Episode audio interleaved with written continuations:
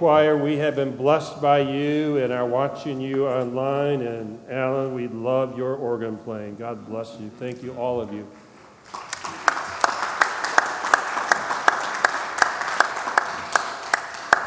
A few years ago, I began uh, starting to introduce Scripture before it's read in church. The reason is because United Methodists don't want to fess up, but they don't know their Scripture.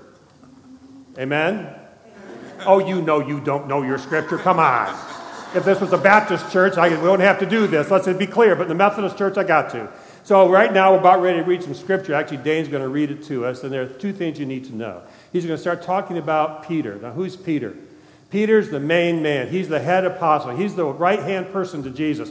He is an absolute go getting, make mistake, fall on his face guy over and over again. Peter is in the beginning part of his own ministry sharing the good news. That's who Peter is. You're going to hear about what happens to him in the story, but why it happens is because of Cornelius. Cornelius was the Greek God-fearer. That means to say, he was somebody who loved God, who worshiped God, but didn't do so from the Jewish Christian perspective. He was an outsider. So basically, Peter and Cornelius were miles apart culturally. They didn't get along. Think Montrose and Birch Run. Yeah. and so there's no way in any other circumstance that Cornelius or Peter would ever get together, except Cornelius bows to God and says, God, I just want to grow deeper with you. I want to love you more. I want to serve you more faithfully. Help me to do that. And God decides what he's going to do is send to Cornelius Peter. So he says to Cornelius, I need to get some of your people together. There's this guy I want you to go and bring to your house. He's going to teach you some things you need to know. Well, we already know. Peter doesn't want to go to a place like that, to a guy like that. And so this happens.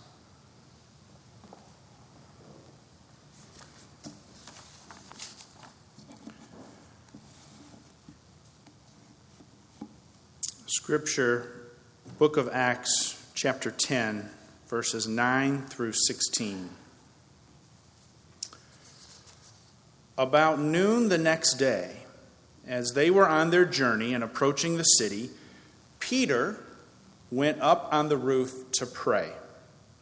He became hungry, wanted something to eat, and while it was being prepared, he fell into a trance. He saw the heaven opened and something like a large sheet coming down, being lowered to the ground by its four corners. In it were all kinds of four footed creatures and reptiles and birds of the air. Then he heard a voice saying, Get up, Peter, kill and eat. But Peter said, By no means, Lord, for I have never eaten anything that is profane or unclean. The voice said to him again, a second time, What God has made clean, you must not call profane. This happened three times, and the thing was suddenly taken up to heaven. The word of God for the people of God. Would you join me in prayer? Good and loving God, it is by your grace alone it is by your presence in this world, in this place, and in our lives by which this service has its power and its hope. Speak through and beyond my words into the depths of each of our lives, there to be revealed, blessed, and empowered. We pray this in Christ's name. Amen. Who's, I'm sorry, I've gotten to the age where I have to ask these questions. Who's the person who just did the presentation on the, on the screen?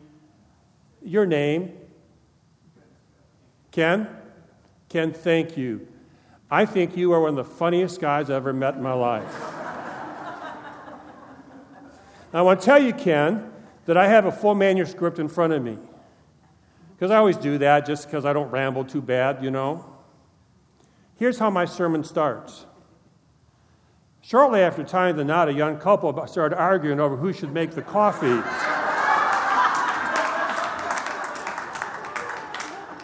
you took my story, Ken! It's a great story. It's a funny line. But you used it already. And I'm sitting down here dying. What am I going to do now? And I decided the funniest thing was to tell you how terrible a moment that was for me.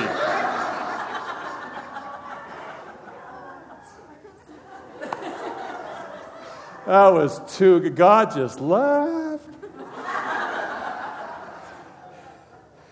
so, why do clergy start sermons off with jokes? There are several reasons. It's one of the longest standing traditions in all of Christendom. The first reason is because, unfortunately and oftentimes erroneously, we think we're funny. and we're not. Some of us are stalling because we know we're about to preach a clunker and we want to make you happy for at least a few minutes before you have to sit through what you're going to have to endure. And some of us understand that, quite frankly, we try to tell jokes because we get the fact that God often revealed truth through humor. God is a funny God. Think about it. Come on. Abraham and God are having a conversation. And God says to Abraham, You and Sarah are going to have a child, and they are long past collecting Social Security. And Sarah peeps out of the tent and says, Say what? And she laughed because it's a silly idea. And God says, Why'd you laugh? And on it goes. And of course, God got the last laugh there.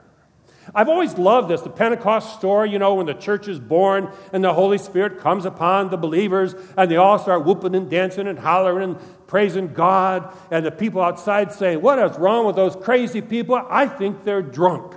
And Peter comes back and says, They can't be drunk. It's only nine o'clock in the morning. Which I always thought was a pretty slim excuse, to be honest with you. Quite frankly, I thought he could come up with something better than that. And then there's a story about Peter who's preaching a sermon in a packed room on the third floor of a building, so packed that there were some sitting in the window. And he preaches and he preaches and he preaches and he preaches. And people start falling asleep. Do you know what I'm talking about, church? and while he's preaching, there's this guy in the window, Eutychus, who falls so dead asleep, he falls out of the window, three stories, lands, and kills himself. Now that's funny. So Peter, horrified, runs out, picks up the body, brings him up, brings him back to life, and then starts preaching again. God is a funny God. And God's people are funny too. That last story, by the way, is the reason why you will find most churches still today have the sanctuary on the ground floor. Just so you know that. So Jeremy says, Hey, would you come preach for me at Court Street? Jeremy, I'd be honored to do that. Hey, Jeremy, Rick, by the way, um, we're preaching a series. Can you fit in? Sure, Jeremy. What's it about? Humor. Oh, good. now I not only have to preach well, I have to be funny too. Well, I'm not going to be promising I'll be good or funny, but I'm going to give my best attempt to bring this story to life to you. See, God knows a Greek man named Cornelius. He is generous, he cares for others, he serves others with love. He's one of these people who doesn't follow the theological outpinnings of what it means to be a Christian, but he sure looks pretty good to me and to God. And Cornelius says, Geez, I really want to get closer to you. I want to be even a better man. Can you help me? God's got a lot of things going on. So, what I'm going to do is I'm going to set it up so Cornelius goes to get Peter to come and witness to him. Now, Peter's not going to go for all the reasons I said earlier. And this vision comes to Peter. It's noon. He's tired. He's hungry. He dozes off while lunch is being made. And while he dozes off, he sees this image. It's like as if a sheet were coming down from heaven. I always thought they can't even get that specific in the Bible. It wasn't a sheet? Was it like a sheet? What was it? I don't know. But on top of it was all kinds of food that was not allowed to, for the Jews to eat. Now, you remember the dietary laws of the Jews. That was there as a spiritual discipline. I mean, it really was a, their identity. I know I'm a Jew because I can't eat this, but because I eat this. And it really was a wonderful gift to them, but it, sometimes it became a stumbling block. And for Peter, it was a stumbling block. He said, I can't eat any of this food. Now he's looking at the food. Now, I know exactly where my head went. I don't know what was all on that piece of tablecloth or whatever, or sheet, but I promise you there was a pig there. God is offering to Peter for the first time to have bacon. Now he says you can take any of these animals and you can have it to eat. Now you got to go kill it because there was no Kroger deli back in the day. That's just how it was. But you get to have bacon. And Peter says, No, Lord, I can't eat any of these things. Do you get that picture? God says, Peter, you can have any of that. Peter says, No, God, I can't have any of that because I don't eat that so I can be closer to you. Do you understand? God's going, it happened three times. Peter was so dense. Peter was so wound up and doing it the right way, he couldn't see the joy and the humor and the gift of grace that was being offered to him. So finally, he gets the fact that maybe I need to open up my eyes in the way I think. So when Cornelius' people came by to get him, he went. And there was this great encounter between Peter and Cornelius because Peter had his eyes opened. That maybe he needed to quit being so rigid, so stuck.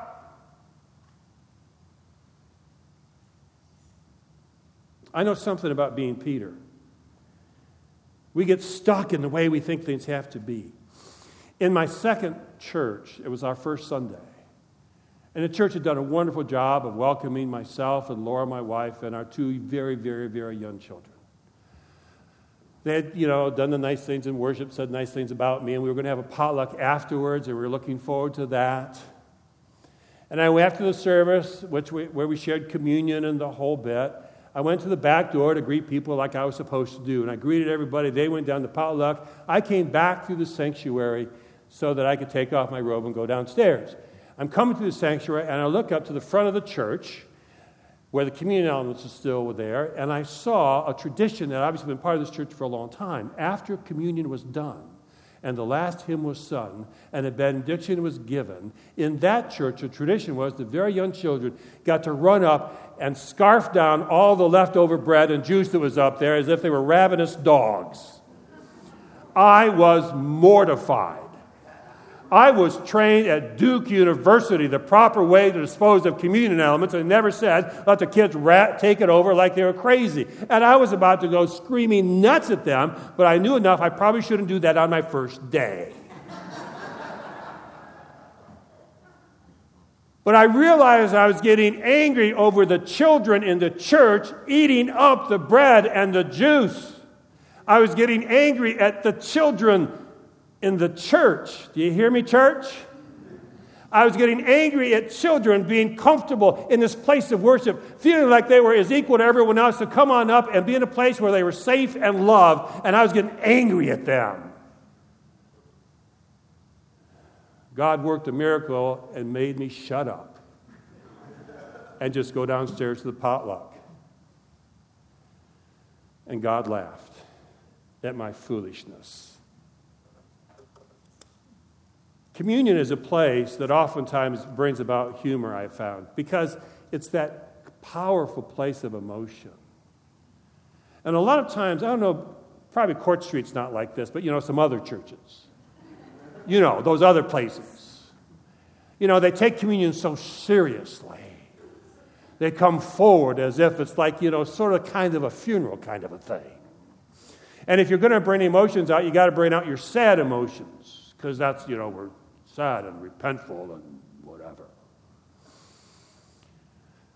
But I think communion is meant to be a place like any table where, well, you bring who you are and what you have. And some days it's sadness, and some days it's funny, and some days it's tradition.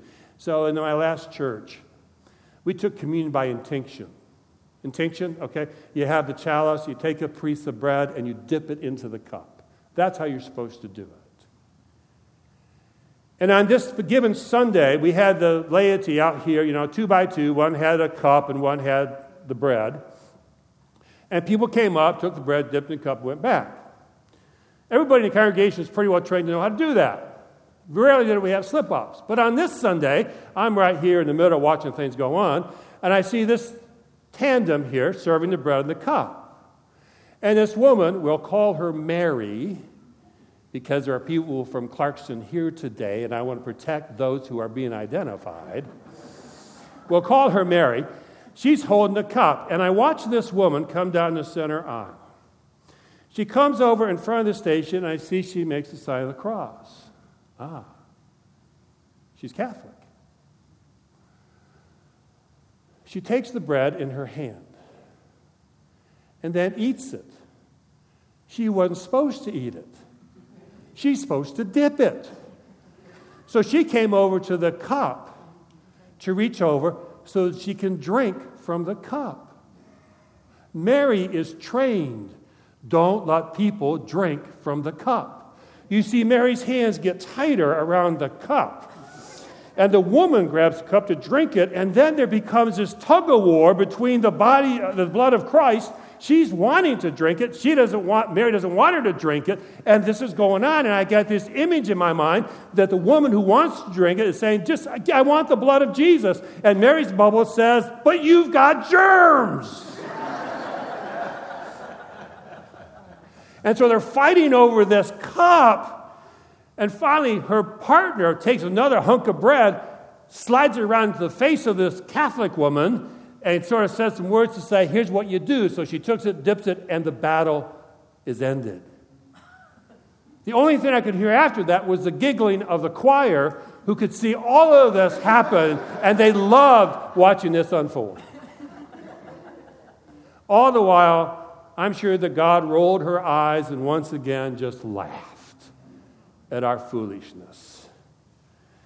You see, sometimes we get so locked in to the way it ought to be, to the somberness of our faith, to the parts of our faith that really do make us move to tears, that we forget. God speaks in the midst of laughter. Throughout all of Scripture, including Acts, there are moments that if you step back and read them from another perspective, that are just hysterical. And yes, sometimes maybe being a little irreverent is where you open up the possibility for the Holy Spirit to speak to you. In Scripture, that is true. In life, that is true. You know that humor is medicine, right? If you can get someone to laugh, you change everything about them, including them physiologically. And real comedians, you know, the stand up comedians who actually do it know this. There are two things that have to happen for people to laugh. There has to be proximity. We have to be next to each other. We have to be with each other. We have to be in the same room. We've got to make a connection with each other. You've got to have a sense that you know me, and I got to have a sense that I get to know you. We have to have some sense of proximity where we can connect with each other. And then there's got to be a sense of intimacy that I can talk with you about things that you know about, that you care about, and see them in a slightly different way. And when we have proximity and intimacy, that's where laughter occurs. That's where comedians do their best work. That's where God does God's best work. When God gets close to us, in the same room with us, in the same story with us, and in that moment knows us.